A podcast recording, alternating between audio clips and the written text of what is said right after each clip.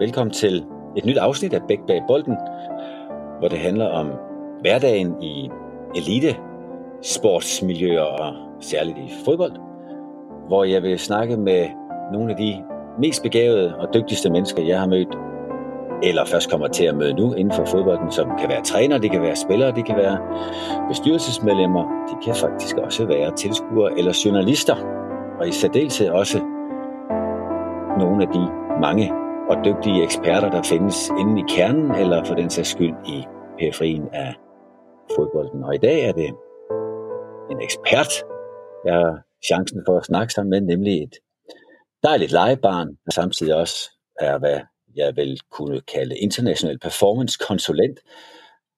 Han er ejer af firmaet Vindermentalitet og grundlægger og partner i W.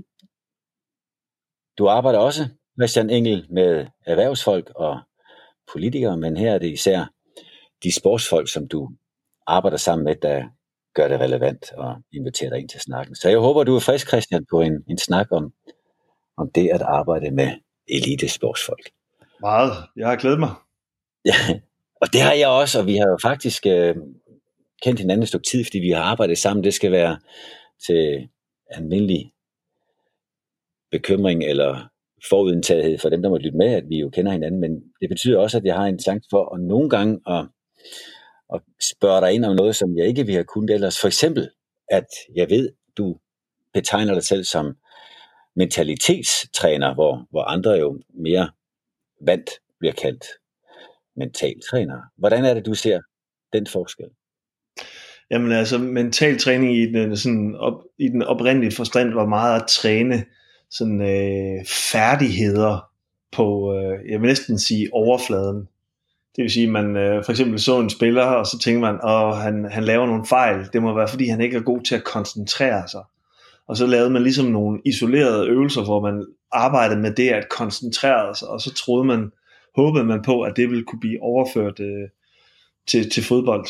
Eller øh, at, øh, at øh, hvad skal man sige, øh, man tænkte, at personen var ikke god til at, at tænke positivt, så man arbejdede med at, at visualisere, så spilleren skulle ligesom ligge og forestille sig, altså træne i at forestille sig, at man lykkes. Og ja. det, det er for mig at se en sådan en, øh, øh, ja, det er mental træning, øh, men for mig at se, oplevede jeg meget hurtigt, at det ikke var så virkefuldt, som, som det jeg gik efter det ikke havde den kraft og power. Det var sådan, man stød, jeg stødte på øh, de samme problemer igen og igen. Og det var derfor, at jeg sådan, øh, ja, egentlig ret tidligt der, øh, i mit arbejde med på det her område, som begyndte at undersøge, hvordan, hvordan kunne man gøre det anderledes. Og øh, det er så det er også derfor, vi sidder her i dag. Ja, for jeg har jo, set, jeg har jo været heldig gennem øh, mange år at arbejde på, både med ja, idrætspsykologer, tror jeg nok, man startede med, og så øh, med, med folk, der, der kunne nogle af de her tricks, som kunne varsle en, en hurtig øh, forbedring, måske ikke så langvarende. Og så har jeg jo set, når du arbejder med, med både den enkelte og med, med teams, at det går du mere efter en hel kultur og, og forståelsesramme, end, end den, enkelte, den enkelte lille aflevering til siden. Øhm, og det har det gjort, det er rigtig interessant for mig at skulle snakke med dig. Jeg konstaterer også, at at når du arbejder på tværs, både af sport og, og erhvervsliv osv., så, så er det de samme ting, jeg hører dig fortælle om. Og, og hvordan er det så, du ser din rolle i forhold til de kunder, eller især de fodboldspillere, som du, som du hjælper? Jamen, øh, hvad, hvad hedder det? I min, øh, i min rejse med øh, udvikling af, af mentalitet, og når jeg arbejder i sporten, så, så øh, taler vindermentalitet godt ind i mange folks ører jamen så, hvad skal vi sige, så var, var det, jeg ligesom øh, fandt ud af undervejs, det var, hvis man arbejder med de mere, øh, jeg næsten våge ordet, filosofiske elementer. Det, det er sådan lidt øh, nogle gange for abstrakt i en, øh, en sportsverden, men jeg skal nok prøve at gøre det konkret. Men hvis man arbejder med de grundholdninger, som, som spilleren eller performeren har til sig selv, øh, på, på, på, på en lang række områder, øh, og, og, og ligesom at, at spilleren i sidste ende bliver afklaret. Det vil sige, at man er, man er klar i sin holdning, man er klar i sin attitude til et udvalg af situationer. jamen så, det, så kan situationerne godt være forskellige. Øh, men, men de situationer, der ligner hinanden, får du ligesom en, en, en handlemulighed ind i. Det vil sige, at hvis du lykkes med at få fat i holdningen, så kan du løse mange situationer på én gang. Og, øh, og det svarer lidt til øh, den måde, man øh, sådan, øh, i rigtig gamle tider øh, arbejdede med samuraier, at, øh, at de ligesom, øh, at man skulle hen til den her, øh, øh, det, det sted, hvor de ligesom kunne handle uden så meget tvivl og tøven. Og det er egentlig også det, der har været fundamentet for mig, fordi topsport foregår så hurtigt. Altså alle folk har så høje Øh, øh, spilfærdigheder, at det at kunne handle uden at øh, tvivle så meget, det, det, det er noget af det, der giver dig en fordel i forhold til at kunne øh, sætte tackling ind, eller rent faktisk kunne score. Altså det, at man egentlig kommer af vejen for sig selv. Og det er noget af det, jeg har set på tværs af felter jo mere jeg har arbejdet mig ud af sport, at de samme forhold gør sig gældende på andre performanceområder. At der ligesom er nogle forskellige omstændigheder, der gør, at man faktisk selv står i vejen for sig selv. Det vil sige, at jeg arbejder langt mest med mennesker, der egentlig er rigtig, rigtig dygtige, men de får bare ikke de ting, de kan ud eller ind i verden, som jeg plejer at sige. Betyder det, du anser det for at være øh, et arbejde om at gøre den mere bevidste? Ja, det er første del. Altså, skal man sige, at øh, øh, øh, første del er at, ligesom at forholde sig til sig selv. Altså øh, en af de metaforer, jeg nogle, øh, jeg nogle gange bruger, øh, inspireret af en af mine øh, lærermestre, det er, at øh, nogle gange må man ind i, ind i mørket for at kunne se lyset. Det vil sige, du er nødt til at forholde dig til, inde i mørket, hvor du ikke rigtig kan se noget. Hvem er jeg egentlig? Hvad står jeg egentlig for? Hvad, hvad er det egentlig, jeg kan? Hvad er egentlig mine styrker? Hvad er det egentlig, jeg vil øh, på det her hold? Eller hvad er det egentlig, jeg vil i fodbold? Og det at svare på nogle mere grundlæggende spørgsmål, velvidende at de svar aldrig er nogen, der gælder for livet, men de gælder trods alt i længere tid, når du først har svaret på dem. Fordi de er mere grundlæggende. Og det at, at, øh, skal man sige, det at få fat i det, øh, er, hvad skal man sige, er, er ikke bare øh, en bevidstgørelse, det er også en handlegørelse. Det vil sige, det, det, det tilbyder dig, når du får den afklarethed, så tilbyder det dig en masse handlinger. Så, så det er lige så meget at træne i at sætte det i spil. Øh, så det er både videnssiden, som jeg plejer at sige, og færdighedssiden øh, af det, jeg betegner som det at kunne noget. Altså kunne, det at kunne noget består altid af en viden og noget færdighed. Det vil sige, at når, når nu sådan nogle træner, som det kunne have været mig engang, eller nogle af dem, som ellers øh, løber rundt blandt øh, fodboldspillerne, og, og beder dem om at gøre sig klar til, til præstationen, så, så plejer spillerne gerne at sige, at øh, det må koste hvad som helst at opnå det. Så der er du så lige skridt dybere, nemlig at prøve at finde ud af, hvad pokker er det, de gerne vil opnå med al den indsats, som de går og lover. Øhm, og og det, det er jo egentlig relativt vigtigt, når man som træner står og bør bede om en, en stor indsats, at det skal være i den ramme, som rækker ud over at vinde kampen. Ja, og det er en af grundene til, øh, hvad hedder, nu stillede du ikke et spørgsmål, men det, det, det stillede mig alligevel et spørgsmål. Ja. Det er, fordi øhm, typisk så er træneren ældre end udøverne. Og øh, typisk så har de øh, trænerne en god idé om, hvor vi skal hen af, og hvad vi skal her. Altså vi skal vinde, og vi skal i Europa, og vi skal spille øh, på en særlig måde, der måske underholder fans, eller hvad det nu kan være. Men det er ikke altid den bevidstgørelse er der for spilleren. Så, så for at gå ind i det ubehag, jeg også altid arbejder med, altså den smerte, den offring, som du selv taler ind til her, der er du nødt til at have skabt en følelsesmæssig driver, om på den anden side af den smerte, som kan, ligesom som sådan en tråd, kan trække dig hen imod, at du får lyst til at læne dig ind i det ubehag. Stå i det. Stå i den, øh, hvad skal man sige, øh, den offring, som ligger i, når det gør ondt, at du alligevel bliver ved med at gøre det, du kan. Gør dig selv, som jeg plejer at sige. Ikke vær dig selv, men gør dig selv. Det er meget interessant, når du snakker om at, at gå igennem ubehaget, fordi meget ofte synes jo, at synes man, man, man møder, om ikke andet i omgivelserne, en forventning til, at det at være elite fodboldspiller, er en kæmpe fornøjelse og et privilegie og en gave og, og ret øh, guldrendet og solbeskændt hele vejen derhen. Og du taler om at gå igennem ubehaget. Jeg ved også, du taler om at gå til grænsen af sig selv. Hvor meget er, er spillerne bevidst om de ting, øh, når du møder dem? Ikke, øh, ikke nok, vil jeg sige. Altså det berettiger så, så også, at jeg, at jeg har noget at gøre i mødet med dem. Øhm, men øh, til at, mit svar på det første, du siger der, det er, at en af de ting, jeg, jeg griner over næsten hver søndag de sidste 15 år, det er, når træneren siger til spillerne som det sidste, eller spillerne siger til, til hinanden, gå nu ud og nyd det, drenge. og, og grunden til, at de siger det, det er, at ingen af dem nyder det lige nu. Det vil sige, at det er ikke, jeg prøver at vente om, det er ikke en nydelse i sig selv som udgangspunkt. Det er faktisk meget sjældent, det er det. Det er det først, når du er gået ind i det ubehag. Og om på den anden side af, at du turde gøre det, at du gik ind i modet, at du var nysgerrig på at finde ud af, kunne jeg også klare det her? Jamen, der ligger nydelsen.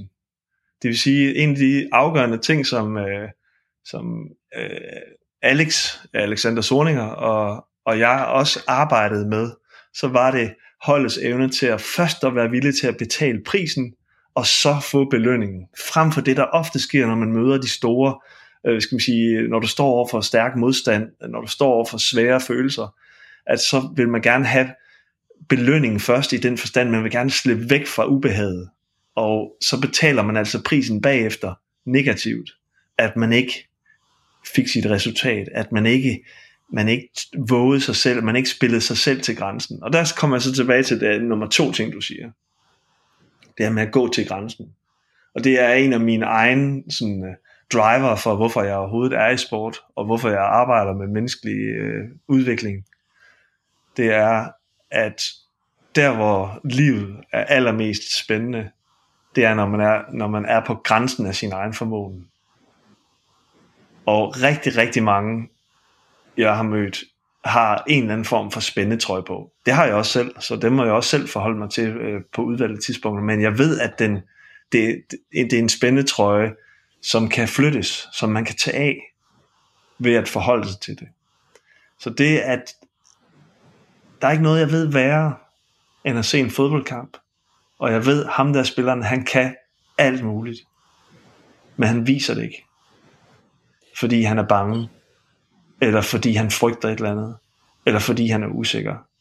Og grunden til, at jeg, jeg, jeg krummer når jeg ser det, det er, at den spiller i mine øjne træffer et egoistisk valg. Det er vigtigere for mig ikke at, at håndtere den følelse, altså gå væk fra den følelse, end det er at underholde de fans, som sidder ude på lægteren, eller at faktisk at gøre mit bedste for holdet. Altså bringe mig selv til grænsen bringe vores spil til grænsen, der hvor det er spændende at være. Så det at kunne være med det spændende, det at kunne rumme spændingen, er også en, en markant anderledes tilgang, end mental træning typisk har arbejdet med. Det var, man, hvor man ligesom spændingsregulerede, og man havde afspændingspædagoger, og alt sådan noget i 80'erne og 90'erne var det et stort øh, ord i, øh, sådan, herhjemme i Danmark. Ikke? Så, så der vil man gerne fjerne spænding. Nej, nej, jeg prøver på at arbejde med, at i stedet for, så skal vi skabe større rum for spændingen, så vi kan holde, holde den ud, og stadigvæk være os selv. Men det du siger, det, det giver mening. Jo, men det, jeg, jeg får den mening ud af det, jeg nu synes, jeg kan, men, men jeg ja, kan jo spørge ja. mere ind til den mening, du giver. Men jeg tænker, i, i, vi har jo mange samtaler, ikke os to, men i, i elitesport, jo tit mødt enten udgangspunktet, vi lever i, vi lever i et øh, velfærdssamfund, og hvor, hvor alle er sikret i hovedet, og, og så så langt ned i ryggen, så man ikke må kalde det, hvad det er. Øhm, så derfor så tager det øh, præstationstrangen fra folk, fordi man er sikret. Altså, det er derfor, at brasilianere og afrikanere angiveligt altid skulle kunne gå længere på literen. Det er det ene argument. Og helt i den anden ende, der er der så, at den her øh, skal vi sige, behagesyge, at man, man faktisk ikke tør, ikke tør gå ind i konkurrencen i frygt for at tabe den, og derfor så lader man være med at investere sig selv 100%. Det er nogle af de yderpunkter, jeg synes, man møder. Men du snakker mere om øh, usikkerhed eller ubehag som en faktor. Øh, er det det, som du spørger, om jeg har fået mening ud af? Er det det, du tænker på? Ja, men altså man kan godt lave den, øh, lave den brug til det, du siger. Altså det, der hvor jeg i en meget mindre skala ofte har oplevet de største udfordringer for spillere mentalt, det er når de lige har opnået noget. Fordi når du lige har opnået noget, så er du utrolig bange for at miste. Og det der sker der, det er sådan en bevarelseslogik. Nu har jeg endelig fået en startplads. Nu skal jeg bevare den. Nu må jeg for alt i verden ikke lave fejl. Og så stopper man med at gøre alt det, der gjorde, at man kom på holdet. At man turde, at man, øh, man kastede sig ind i det. Og det sker også lidt i sådan en, øh, hvad skal man sige, øh, øh, nydelseslogik, du, du lidt taler ind i. At øh, vi også har, øh, at øh, den, den er sådan mange sider, synes jeg. Et, vi er blevet bange for, øh, for hvad skal man sige, øh, for det følelsesmæssige. Vi er blevet bange for, at øh, øh, altså, at vi er blevet bange for, at folk skal mærke følelser. At, øh, at øh, ej, det var da ubehageligt, det der, du sagde der til mig. Ja, okay, men lad os prøve at være nysgerrige på det. Hvorfor var det ubehageligt for dig? Det var egentlig ikke min intention, men når nu det var det, og så videre, så videre. Altså, vi, vi er blevet berøringsangste over for de ting, der egentlig kan føres til næste, øh, næste niveau, hvis man skal sige det sådan. Mm. Jeg kan huske selv, du, du selv er inspireret med, hvad skal man sige, prestige af vores værste fjende, ikke? som jeg også selv har, øh, har, øh, har brugt. Og det er jo den der overflade tanke, ikke? at man er så bange for at miste det billede, man tror, der er en derude. Og derfor tør man ikke længere våge noget. Så derfor bliver det sådan en hul, øh, tom skal, som man egentlig ikke øh, helt ved, hvordan man skal leve op til. Og det er også en af de ting, jeg arbejder med, når jeg netop arbejder, ikke arbejder med mental træning, men med, med mentalitetsudvikling.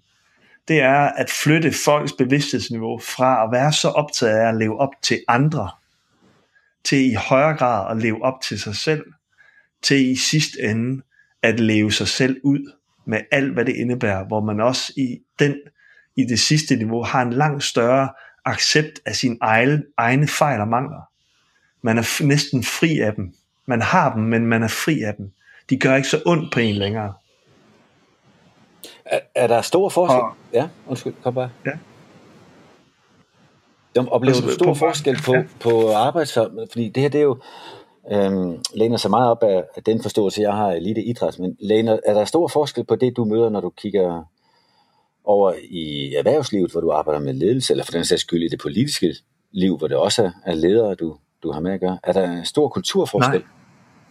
Nej, Nej altså jeg, jeg synes faktisk, jeg ser flere og flere af de samme øh, mønstre på tværs. Selvfølgelig er der, øh, altså fagligheden er forskellig. Hvad handler det om? Hvad handler det om inden for en virksomhed? Om de skal producere de her varer og sørge for et overskud osv. Og sport skal producere spænding, som jeg plejer at sige. Hvis ikke sporten producerer spænding, så er der ingen tilskuere, og så er der ingen og så videre, øh, øh, midler til at drive det professionelle faglighed op og så videre. Øh, så på den måde er der en forskel, men når jeg kigger på, øh, hvad der for eksempel kan ske i, øh, inden for et, en, et advokatfirma, så kan der meget nemt også komme, øh, ske de samme dynamikker. Det er også det er jo altså, mennesker, der performer, og der vil performe. Så, så på den måde er det jo egentlig ikke øh, så, så særligt, at der er mange af de samme øh, ting, der viser sig.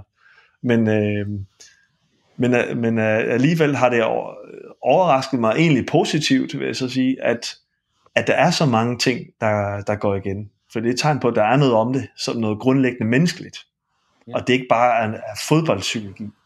Fodboldpsykologien kommer ind i at virkelig at forstå de små forskelle i spillet, og spillerens måde at spille det på, og hvad det, hvad det betyder mentalt. Og det kan jeg også prøve at, at, altså at komme med et eksempel på, jo, hvis det giver mening nu. Jamen det, det, det synes jeg, det gør. Og det er netop det at gøre det helt konkret og mere eksemplificeret, som, som kunne være den næste del af vores snak.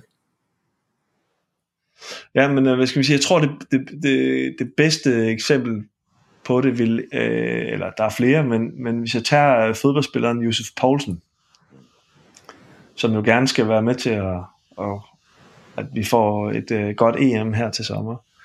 Øh, ham, vi har samarbejdet øh, i et par år, og øh, han er som udgangspunkt en super stærk, øh, har han som udgangspunkt en super stærk psyke. Så hans udgangspunkt for at samarbejde var, at okay, hvis jeg har en styrke, kan jeg så tage det endnu videre.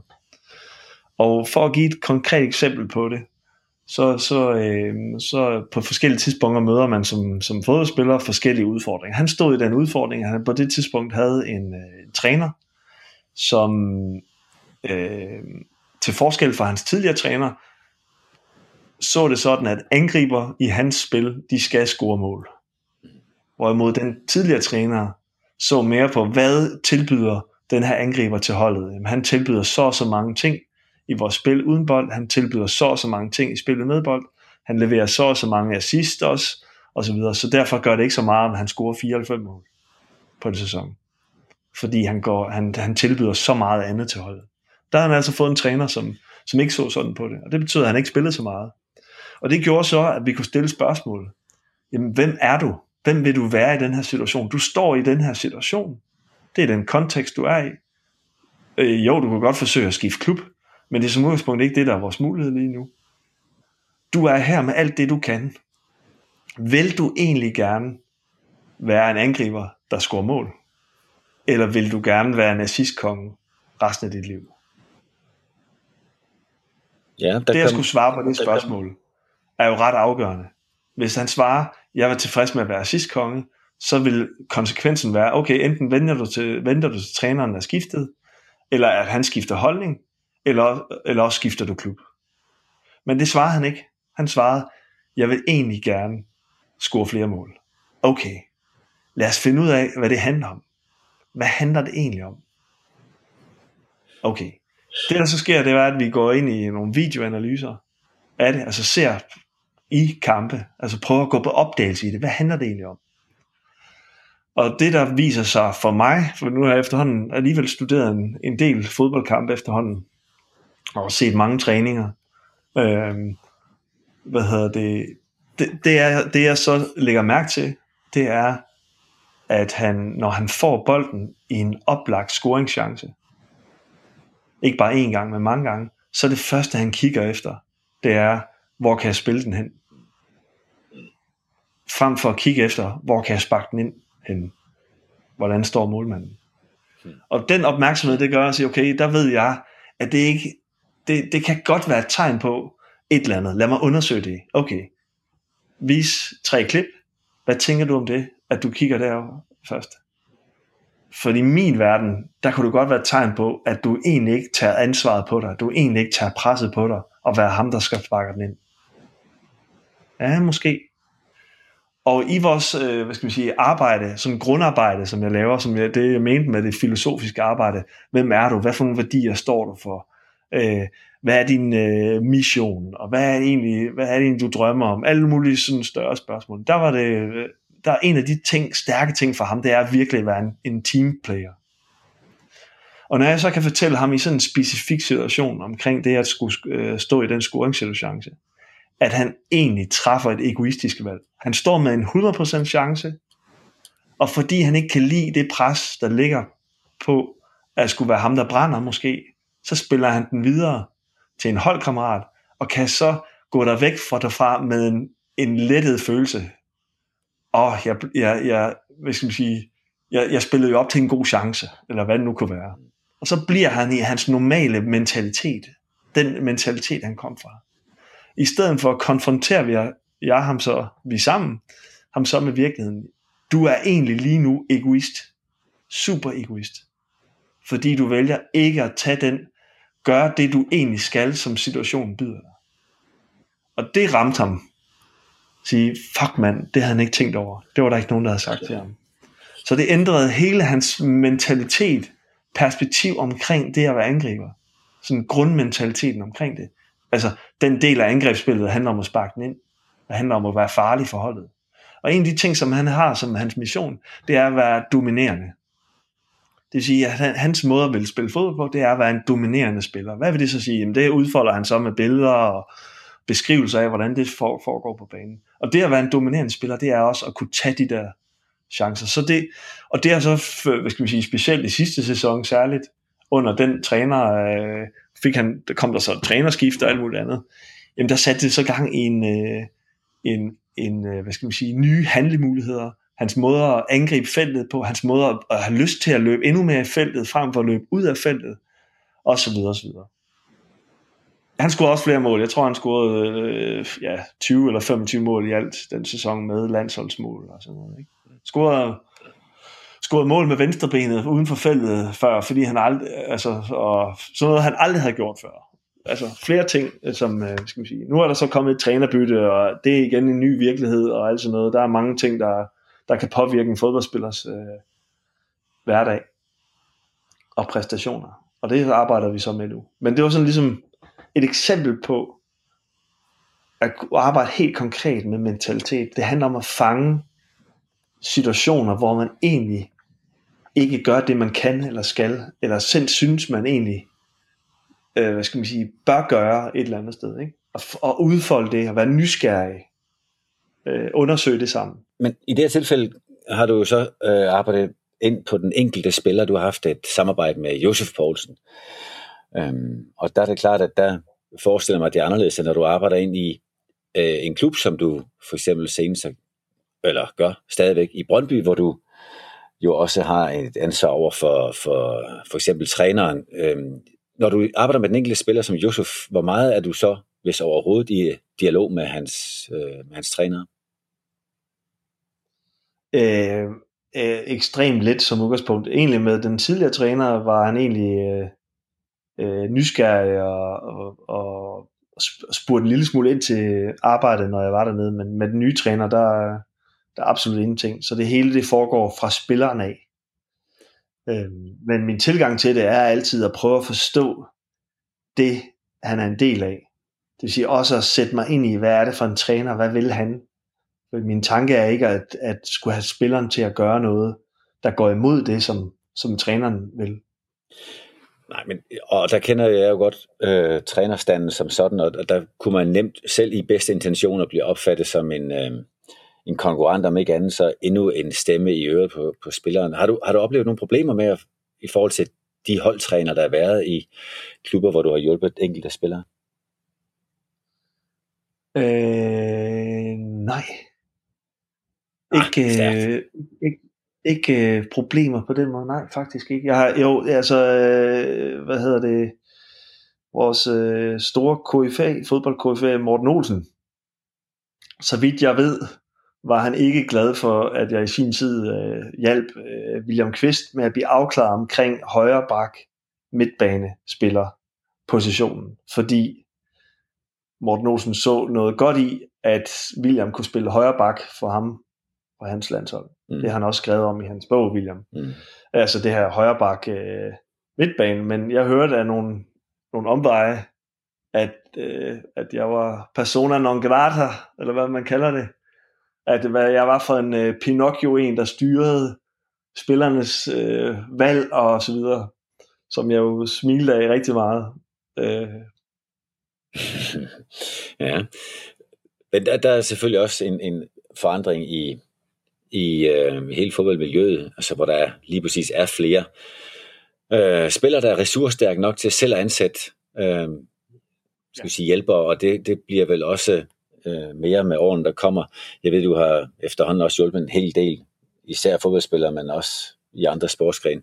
Men når nu du så arbejder ind på et, et, et helt team, en hel gruppe, og så her i Brøndby en hel fodboldklub, hvor, så, så er der nogle væsensforskelle gå ud fra. Hvad med i forhold til træneren? Jamen altså, øh, altså væsensforskellene ligger i øh, ligger flere steder. Altså for det første så, så handler det om øh, lidt ligesom med den enkelte spiller, at skulle virkelig at forstå den enkelte spiller, så handler det også om for mig at virkelig at forstå den klub, eller forstå det hold, eller forstå den træner, forstå projektet, hvad handler det om. Det er ikke mig, der skal definere projektet i min rolle. Jeg kan godt øh, understøtte definitionen, hvis ikke det, der er, hvis det ikke projektet er tegnet skarpt op, så kan jeg understøtte den proces, men det er ikke min opgave at definere det. Øh, så derfor som forudsætning for at kunne løfte en performance, er altid for mig en god analyse. Hvad handler det her projekt om? Hvad er Brøndby for en størrelse? Hvad er det for nogle kræfter, der er på spil? Hvad er det for nogle, øh, hvad er det øh, fansene taler ind til? Hvad, hvad, hvad handler det om øh, i, i Brøndby? Men også, hvad handler det om for den her træner? Hvad er han ansat til? Hvad er hans projekt?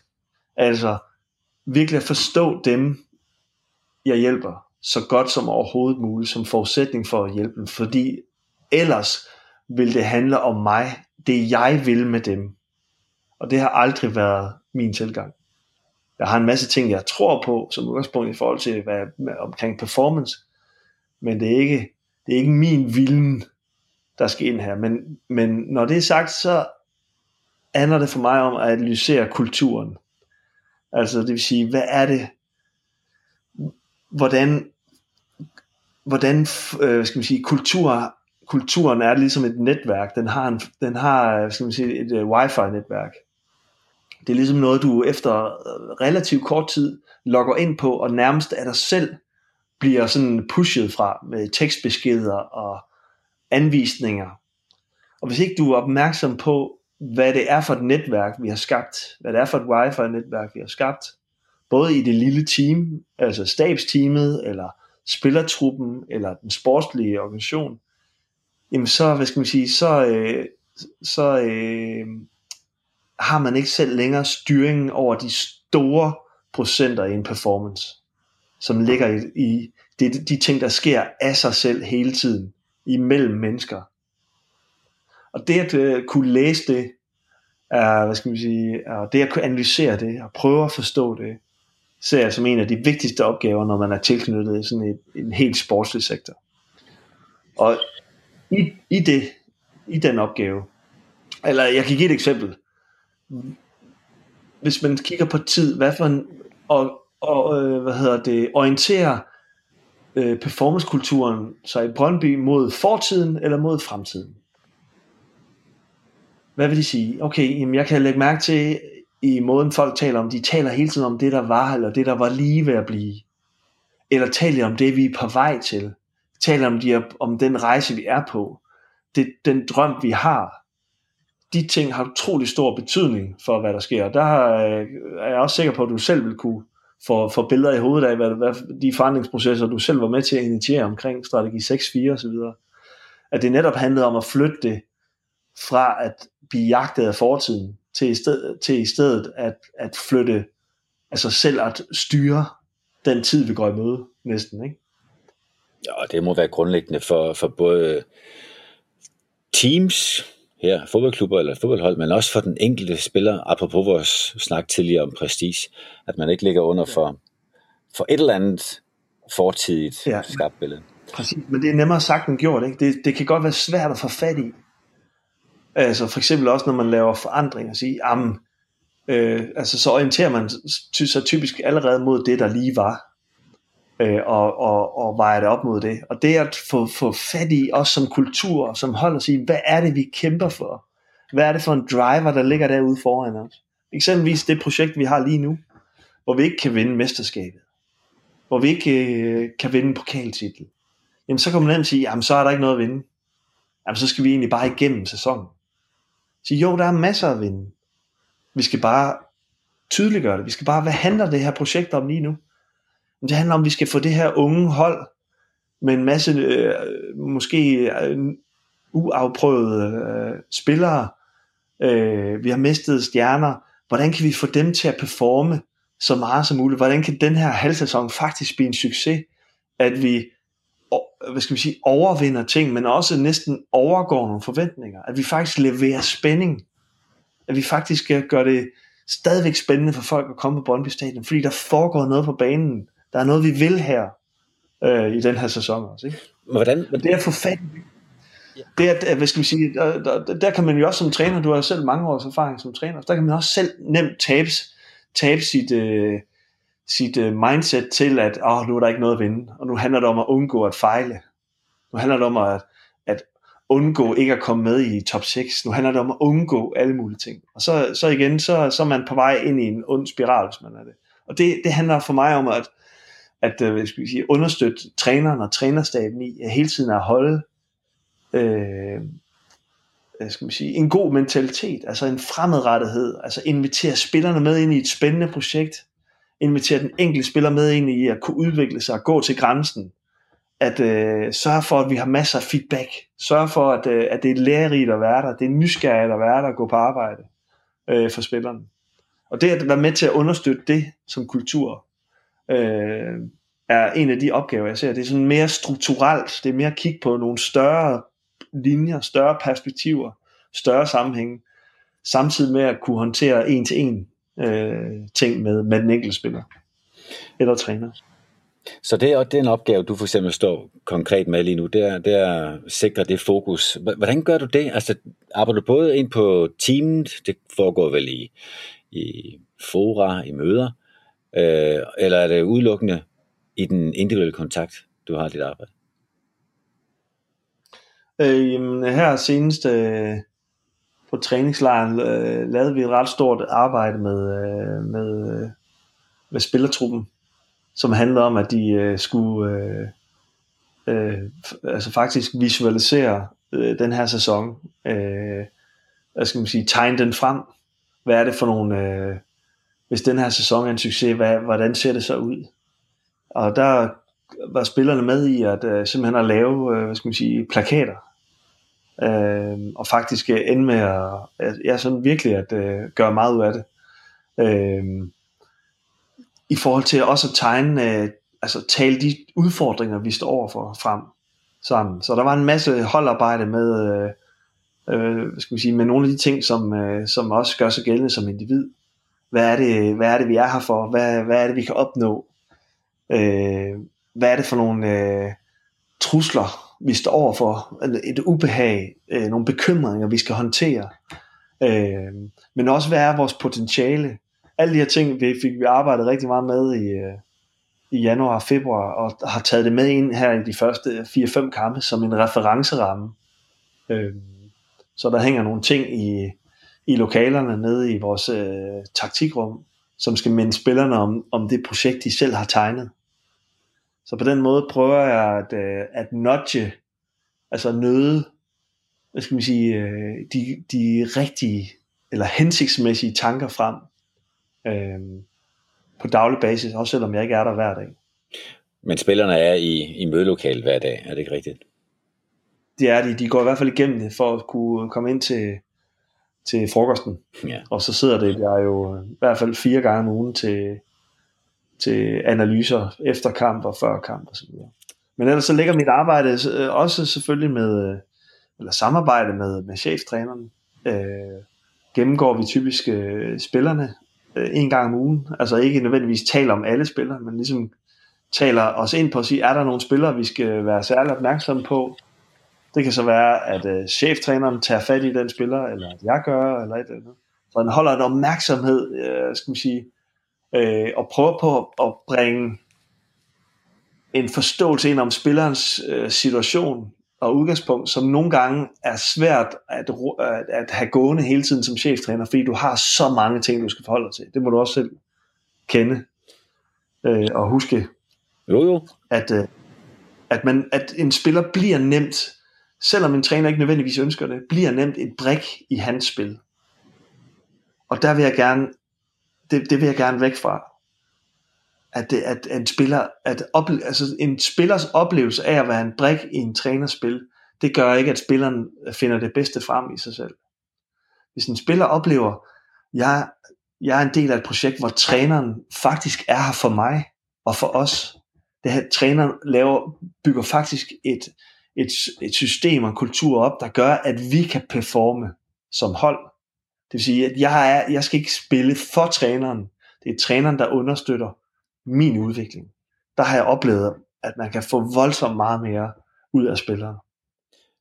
Det prøver jeg så at understøtte også, øh, fordi man nemt som, øh, som træner. Øh, nu har jeg arbejdet med en del trænere i, i den, min, min tid i Brøndby, og det, og det er egentlig nogle af de samme ting, øh, jeg, jeg hvad skal man sige, øh, understøtter men, men så tænker jeg, det, det, der må jo være en faktor, som, som, som hedder tålmodighed i sådan noget her, fordi ganske vist skal, som du siger, spillerne ikke være en brik i, i trænerens spil, men hvis der er 4, 5, 26 spillere, så er det jo ikke alle, der kan føle sig som de vigtige brikker, og, og som står og må vente lidt på, hvornår de får deres spil sat ja, i spil. Øhm, hvordan arbejder du med den tålmodighed? Fordi vi er jo stadigvæk i et miljø, hvor, hvor den korte øh, horisont og det hurtige resultat stadigvæk er det, der bliver beskrevet mest af i omgivelserne? Ja, man kan sige, at meget tålmodigheden ligger også i, øh, i fodbolddirektørens øh, arbejde. Altså det at få sammensat en trup, hvor, som ikke er alt for stor. Øh, så hvor der ikke er alt for langt til spilletid for, for, for alle. Så, så, så meget af den, hvad skal man sige, handler også om skal man sige, de grundlæggende rammer, som, øh, som er blevet sat. Så det gør mit arbejde væsentligt nemmere, hvad det angår, hvis, øh, hvis truppen ikke er alt for stor, for eksempel. Når det er sagt, så uanset hvad, så vil der altid være nogle spillere, der er, er skuffet. Spillere, der, der hvad skal man sige, øh, ja, der står i en, en situation, hvor de, øh, øh, hvor de, som de med dit eget ord, oplever utålmodighedens øh, væsen. Og der handler det så om at sige, okay, hvad er det, at møde den spiller? Det kan enten være mig, men det kan også være en af assistenterne. På den måde er det ikke kun mig, der arbejder individuelt med spillerne overhovedet. Det er jo en helt øh, kæmpe stab. Jamen, det handler da om, at, at, at den spiller skal ind i igen, og at hvad er det egentlig for et projekt, den jeg har gående som spiller? Hvad er det egentlig, jeg er i gang med? Øh, og der har vi for eksempel en, øh, etableret en, en, en ung gruppe, eller en, en gruppe for, for de øh, otte øh, unge spillere i truppen, vi kalder Young Guns, hvor vi blandt andet i tale sætter sådan nogle ting med tålmodighed. At for eksempel, at man, øh, det der typisk sker for, for en ung spiller, det er, at når de kan se, når de ved, at de ikke er på holdet om søndagen, så øh, altså for eksempel, øh, det opdager de måske torsdag, fredag i noget af træning, så, så træner de ikke igennem fredag og lørdag. Mm. Fordi det giver alligevel ikke mening. Der er det så, at jeg prøver at vente om og sige, hvad er du egentlig i gang med her? Du er i gang med at tage to ud af fem træninger væk fra din egen udvikling. Hvordan kan du i stedet for hvordan, hvordan, hvis projektet var anderledes, at du rent faktisk, at det ikke nødvendigvis kun handlede om at spille på søndag, men det også handler om at få det maksimale ud af hver eneste træningssession med de her dygtige medspillere, dygtige trænere rundt om. Hvordan ser det så ud? Hvordan, hvordan træner du så? Og det er sådan noget, som de der øh, unge spillere aldrig har overvejet før. Så det er ligesom bare at lade sig føre af følelserne. I stedet for ligesom at stoppe op og sige, hov, hvad handler det her egentlig om? Hvordan kan jeg egentlig bruge den mulighed, jeg har til at, at udvikle mig? Også nogle gange uden, at jeg får 90 minutter, eller 60 minutter, eller 30 minutter. Ja, det er jo interessant, for jeg, jeg har faktisk ofte oplevet de yngre spillere som de mest utålmodige i den forstand, at de jo igennem deres ungdomstid meget ofte har været fremhævet som, som de bedste i deres årgang, og de så skal til at slås med de bedste, ikke bare i klubben, fra 14 årgang, men faktisk fra, fra det meste af, af fodboldverdenen, så kan de godt nogle gange tabe tålmodigheden. Det kan være nemmere med folk, der, der har nået over de første par utålmodigheder og arbejde med det. Hvordan oplever du de unge spillere, ikke nødvendigvis lige i Brøndby, men i det hele taget, og deres tålmodighed? Jamen altså, jeg, jeg kan godt øh, følge dig øhm, øh, i, hvad skal man sige, i at også har set det billede det er ikke det billede, der, der egentlig gør sig gældende lige, lige nu i, øh, i Brøndby. Igen, det er noget at gøre med, at de, øh, de også er ret tæt på spilletid, og flere af dem også har fået spilletid og gør det godt, og, og så videre. Så der ligesom er et, et ungdommens mod, og, og hvad skal vi sige, altså, det påvirker også ned i ungdomsafdelingen, at man kan ligesom kan se, at der er en vej igennem. Så på den måde er der mange sådan positive øh, vibes, vibes omkring det. Men, men det er klart, at, at øh, en del af det at håndtere tålmodighed, det ligger også i ordet, at der egentlig er mod forbundet med det. Det vil sige, at det, tålmodighed handler om at turde blive lidt længere i det, selvom det ikke er rart. Selvom det, ikke, selvom det gør lidt ondt, at jeg er lige nu ikke får spilletid. Og det er også noget, der kræver igen mentalitetstræning. At kunne være med det. At kunne se det større perspektiv. Eksempelvis har jeg arbejdet mange gange med og ligesom at prøve at sige, at alternativet til det her, det er, at du, du skifter væk fra et af de bedste miljøer at udvikle i, mod så at få spilletid. Og det er jo altid en hårfin grænse, hvornår er det, man skal træffe sådan en valg som spiller. Hvornår er det, at spilletid rent faktisk er det aller, aller vigtigste for dig, selvom det er på et lavere niveau. Og hvornår må det gerne gå ud over, at, du så ikke har, at der så ikke er så høj kvalitet på den feedback, du får, eller træningen til hverdag. Men det er det igen at gøre dem bevidst om, afklaret med, hvad det er for en situation, de står i, og hvem de vil være i den situation. Det er det samme projekt, om de er 18, om de er 26 eller 32. Det er altid givetigt. I den sammenhæng, der tænker jeg, at det er ret væsentligt, at øh, Ja, at du enten får dialog med deres agent, eller øh, får i talesat, at det jo meget ofte er agentens modsatrettede kraft, nemlig at hvis, hvis de ikke spiller, øh, så vil agenten gøre hvad som helst for at flytte dem hurtigst muligt videre, herunder muligvis nok motiveret af, at de jo tjener penge, hver gang spillerne skifter klub. Og det, det problem, det skisma, mærker du også noget til det i dit arbejde med den enkelte spiller? Ja, ja, det kan både være agenter, men det kan også være øh, familiemedlemmer, det kan også være øh, venner, det kan også være forældre, der jo vil det bedste for, øh, for den, øh, hvad skal vi sige, deres søn eller deres ven, og jo kun kan se det udefra, jamen du spiller ikke lige nu. Det vil sige, de har faktisk ikke adgang til at se, hvad det er, der lige nu sker, øh, hvilke muligheder den spiller øh, har. Så det at træne spillerne i også at kunne faktisk øh, styre sine, øh, sine relationer. Altså faktisk tage lederskab på sine relationer, også på sin agent. Og sige, hvem er det, der hyrer hvem? Desværre mange gange bliver det sådan, at det er agenten, der bliver lederen i den relation, fordi de typisk har en aldersforskel og en erfaringsforskel. Men egentlig er det jo spilleren, der betaler for agentens løn.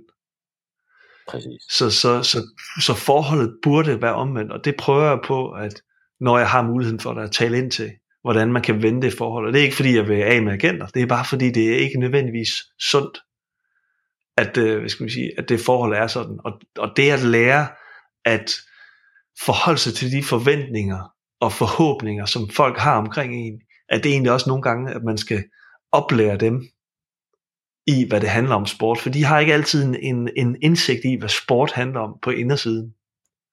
Øh, de, de kan se det hver søndag, og så derfor bilder de sig ind, at de forstår det.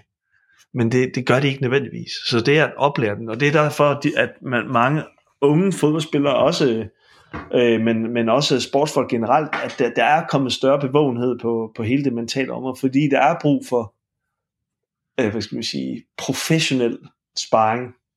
Nogen, der forstår den verden, du er i, for at kunne rådgive dig godt. Og det gør agenter jo også i mange tilfælde, på grund af deres tidligere erfaring i, i fodboldverdenen. Så, ja, ja, ja bestemt. Vi, så jeg, vi, vi er ikke på hæk. Jeg også oplevet. Øh, men, ja. men der er i hvert fald en situation, som, som Nej, det er faktisk heller ikke helt rigtigt, det jeg skulle til at sige. Men jeg skulle til at sige, der, der er en situation, hvor, hvor agenten ikke kan, kan øh, skubbe på for at skabe forandring set som klubskifte. Det er, når en spiller bliver skadet. Men, men der må jeg korrigere mig selv, for jeg har da hørt agenter sige, at det er typisk af klubbens skyld, når en spiller bliver skadet, og derfor skal de igen skifte klub. Men, men hvordan ser du øh, på den situation, når en spiller bliver skadet? Har du en rolle i det forløb, der følger efter en skade, specielt en langvej? Ja, det, hvad skal man sige, det, det kan jeg sagtens have. Det, det er lidt forskelligt, øh, alt efter hvilke spillere vi har. Men typisk har jeg et samarbejde med, med vores øh, chef, Fys, øh, Peter Schmidt, øh, omkring at, øh, at kigge på de mentale dele af et forløb. Og det har vi gjort nogle gange sammen med spilleren, hvor ligesom øh, prøve at tegne op, hvad er det for nogle ting, vi ved, at du kommer igennem. Jamen her bliver det svært, her bliver det tungt. Og de er jo også, øh, øh, øh fyserne i Brøndby er, er skarpe på, på det mentale område og den forståelse af det. Så det er også en stor del af deres professionalisme at, at bidrage med, med, hvad skal vi sige, med, med, med ting ind i det, i de små samtaler, de har hele tiden på daglig basis. Men det her med at kunne, øh, kunne understøtte en spiller, men en af de ting, hvor jeg har oplevet den største forskel, det er, at, at, øh, at øh, vise spilleren, at de faktisk kan lære utrolig meget i et skadesforløb, som de ellers ikke ville kunne som fodboldspiller. Hvordan, hvordan gør du det? Fordi, fordi det bliver, det prøver at vise dem, at det bliver lidt ligesom at være en individuel idrætsudøver. Du har, øh, du har kun dig selv. Det handler kun om at forholde sig til sig selv. Så typisk kan man træne på det, der nogle gange godt ellers kan være svært at træne på, som et, øh, et karaktertræk i fodbold. Altså den her selvdisciplin, selvledelsen. Og det er fordi i fodbold bliver du ret meget ført rundt hele tiden. Du bliver forført også hele tiden af, af folk, der øh, vil sælge dig projekter, øh, altså at øh, du skal gøre det her, fordi så bliver du, og så videre, så videre. Så, så, men du kommer ind i et totalt organiseret verden. Så derfor så handler det mere om at lade sig disciplinere ofte, end det handler om at disciplinere sig selv. Altså at danne sig selv, som ordet faktisk også betyder. Så det er sådan en, øh, så den, den mulighed, at, øh, så den mulighed, at øh, for at arbejde med sig selv, arbejde med, øh, med, øh, med det at gøre det, du øh, selv har sat dig for, altså på, på egen hånd, det, det træner også det, det, jeg kalder integritet. Og integritet er, hvad gør du, når ingen kigger? Og rigtig mange af os kender jo godt det, at når ingen kigger, så tænker vi, jamen, så kan vi godt lige, så gør det ikke noget, man springer over, hvor, hvor gæder er, er lavest, eller, eller tager en mindre gentagelse. Men lige præcis der kan man gå ind og sige, jamen tager du de 10 gentagelser af din øvelse, også når ingen kigger? Eller gør du det kun, når en træner, når en fysisk træner eller en fysioterapeut kigger? Der kan man arbejde med den mentale del, som når de så kommer ind på banen igen, så har de faktisk udviklet deres karakter, deres mentalitet. Det har jeg flere gange oplevet. Men også, det kan også være med andre opgaver, at man kan sætte dem til at analysere deres eget spil i højere grad. Man kan arbejde meget mere i dybden med deres, øh, deres, egen, øh, ja, deres egen mentalitet, fordi det ligesom er, er bedre tid til det. De er ikke under det samme præstationspres hver søndag, som typisk øh, kan gøre det svært at stoppe op og forholde sig til, hvem er jeg egentlig, og hvem vil jeg være. Mm. Og, og i det så siger du også lidt med, at, at der er produktive perioder, og så er der perioder, hvor det kan være sværere at nå ind til, til en spiller. Øhm, hvornår oplever du det nemmest eller mest øh, produktivt at arbejde med en spiller? Er det i medgang eller i modgang for eksempel? Det er øh, meget kort sagt, når, når der er et oplevet behov. Jeg plejer også at kalde det, når der er åbne strukturer. Når spilleren allerede er bragt i en situation, hvor, hvor, hvor spilleren eller personen eller træneren er nysgerrig på området. Det vil sige, de har indset, hvis jeg gør noget her, så kan jeg blive dygtigere eller bedre, eller blive gladere, eller et eller andet. Så, så øh, det, er, det er altid der, hvor jeg har, hvor, hvad skal vi sige, hvor, øh, hvor indsatserne, mine indsatser har vist sig at have den største impact. Det er, når der er etableret et, et behov. Og det behov kan komme på mange måder. Det kan være en træner, der stiller vildt høje krav, som gør, at de rent faktisk møder nogle mentale udfordringer, som de ellers ikke ville have gjort, fordi man godt kan gemme sig meget i fodbold. Der er mange alibier, der foregår øh, hele tiden. Altså for eksempel, øh, det kan være at gå til den fysiske grænse, eller det kan også være noget øh, omkring mod inde på banen. Der kan være mange ting. Men det at have en træner, som hele tiden konfronterer det, giver faktisk en mulighed for, at, at, øh, at, øh, at, at det her behov det bliver in, installeret, eller tydeligt, eller konfronteret. Men det kan også være, at spilleren selv er mødt modgang. Øh, det er oftest der, vi, vi desværre først stopper op som mennesker. Det er også derfor medgang nogle gange, øh, ja, der er også et udtryk, der hedder hvile på laverbærene, jo, som, øh, som er der en grund. Så medgangen gør typisk, at du ikke, at du ikke stopper op og forholder dig til, hvad, hvad er så næste skridt?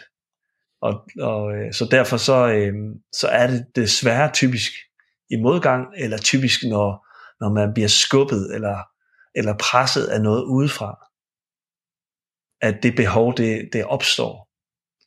Og når det så er sket, og når spilleren så har opdaget, at, at der faktisk er noget utroligt givet i det, jamen så er det, at man kan fastholde en udviklingsproces over lang tid, også når det går godt. Altså man faktisk kan for, fortsætte den mentalitet, som modgangen giver, også i medgang. Og det er også det, man øh, populært i, ja, i den psykologiske øh, litteratur kalder growth mindset, eller udviklingsmindset. Øhm, vi, vi to plejer at bruge ordet nysgerrig. Nysgerrighed, og det, øh, jeg bruger selv ufærdig, øhm, som mit, min måde at beskrive det på, at, at man hele tiden skal forholde sig til at være ufærdig. Må, må, jeg, må jeg også her, hvor vi nærmer os faldrebet, lige spørge, nu arbejder du også med, med øh, både individuelle sportsfolk, men også fodboldspillere øh, på inter, internationalt niveau, altså folk, som arbejder uden for landets grænser. Oplever du en væsensforskel, og i så fald hvilken, på at arbejde med en dansker i Danmark, og eller, eller en dansker i det store udland? Øh, ja, jeg oplever nogle væsensforskel i, at, øh, at øh, kulturforskellen er, kan være, være så markant forskellig, at fodbold er ikke, som jeg troede engang, bare fodbold. Altså fodbold aftager virkelig væsentligt forskellige former under forskellige øh, øh, kulturer. Altså, så det at, øh, at have respekt for det, har, øh, hvad skal jeg sige, har virkelig været noget, jeg har, øh, øh, jeg har måttet indse og lære undervejs. Øh, så, så, øh, men, men der er stadigvæk utrolig mange fællestræk. Men, men lige præcis der er der, er der stor forskel. Det andet, jeg kan sige, det er, at intensiteten af det pres, man er under, stiger. Øh, på mange måder i forhold til øh, øh, øh penge, prestige osv. Men det, jeg kan sige omvendt, det er, at i Danmark er der langt større bevågenhed. Så faktisk som dansker i det store udland, kan du ofte, ofte faktisk øh, leve et mindre eksponeret liv, end du kan, når du, når du, så, når du er en stor stjerne i Danmark. Jeg tænker du også på uden for, for arbejdstiderne, ikke? Jo, i medier og alt sådan noget. Ja. Og så skal det jo også lige øh, spørge spejlvendt. Nu har du også arbejdet med, med spillere fra mange forskellige øh, lande i Danmark. Er der også forskel på i den danske kultur, danske øh, setup at arbejde med ja, en tysker eller, eller en dansker? Ja, præcis. Og det er det, at, øh, at forstå grundlæggende, at der er nogle almindelige menneskelige ting, men så er der også nogle ting, vi er blevet rundet af eller formet af, der hvor vi er opvokset. Så, så øh, når, det er sagt, så har jeg oplevet øh, utrolig stærke mentaliteter fra, øh, fra mange forskellige na- øh, nationer. Altså vi har haft en, øh, en Rudolf Forsten i Brøndby, som øh, nu er i Esbjerg, som er en af de absolut stærkeste karakterer og mentaliteter, jeg har mødt i min, øh, i min tid i fodbold. Øhm, og han kom jo fra en historie, som var også var, var særlig med at være den, den 19. Øh, søsken i en søskenflok, og ligesom havde oplevet, hvor galt det var gået for de 18 første, og havde truffet valget ret tidligt i sit liv som 8-årig, at han ville gøre, hver gang hans søskende gjorde noget, så ville han gøre det modsatte. Men hans sådan øh, meget, meget holdningsstærke, resistente, han havde en attitude og en holdning til utrolig mange situationer. Så for at svare på det, jeg egentlig sagde i starten, så var han et, et eksempel på en, der, der som en samurai, der virkelig var utrolig afklaret med mange ting, og kom fra en helt anden kultur, en helt anden opvækst, men havde utrolig mange stærke teamværdier, loyalitetsværdier, øh, præstationsværdier, som virkelig øh, var markant i, øh, i Brøndby. En anden eksempel kunne være Josef Radosevic, som faktisk kvæg hans, øh, måske også hans opvækst, men også hans religiøsitet. Altså der oplever jeg nogle gange, at det kan give en konkurrencefordel faktisk at have troen. Fordi at troen, den giver dig nogle grundholdninger til en masse spørgsmål i livet. Og det gør, at du er afklaret af den grund. Og, og folk som mig, som ikke er opdraget i, øh, ja, særlig meget i kristendom, jeg ved faktisk øh, ikke særlig meget om kristendom, øhm, og er ikke blevet øh, på den måde øh, opdraget i troen, i måden at, øh, at forholde mig til øh, trosbekendelsen osv. Men det gør, at jeg selv har måttet finde ud af det. Hvad er min holdning? Hvad er en god holdning til en lang række spørgsmål? Det er så det, jeg prøver på at lære spillerne så hurtigt som muligt, så det virker lige så stærkt, som religion kan gøre, øh, eller tro kan gøre. Øh, her handler det bare om, at rent faktisk at tro på sig selv, og at tro på det fællesskab, man er en del af. Og det involverer altid vågestykker. Altså tillid, at man skal turde våge at tilliden til sig selv, tilliden til sine medmennesker. Øhm, og det er et, øh, et hverdags spørgsmål og en hverdagsudfordring i fodbold, hvor der er så mange kræfter internt, konkurrence, der trækker det, der trækker folk væk fra hinanden. Jeg bliver helt glad, når jeg hører dig fortælle, og selvom jeg har snakket mange gange med dig gennem årene, så dukker der hele tiden nye lag op, og jeg, jeg tænker, at hvis en spiller kan holde sit fokus og tage imod og give igen på, på det, du giver, så, så er der allerede skabt en dynamik, som kan være måske endda også til glæde og gavn for dig. Jeg ved, du har nogle gange over for mig nævnt, at en af dine store modsætninger er, at livet skal være spændende for så mange som muligt. Jeg håber virkelig, der er nogen, der sætter derude og lytter med og tænker, det her, det lyder så spændende.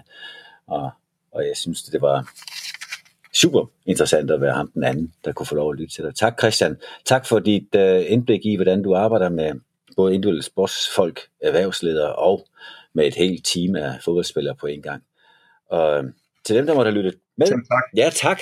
Og til dem, der måtte... Selv tak for god leg. Ja, og vi, vi kan jo gøre det i alle andre sammenhænge til, men her er det desværre slut for den her gang, fordi nu skal folk have lov til at glæde sig til, hvad der kan ske næste tirsdag igen, hvor vi igen er klar med en episode af Bæk med Bolden, og hvis man gerne vil være deltager i det, så kan man faktisk stille spørgsmål eller komme med kommentarer, hvis man går ind på trosbæk.com, så vil jeg glæde mig til at finde svaret selv, eller finde kloge mennesker, der kan hjælpe med svaret. Tak for denne gang.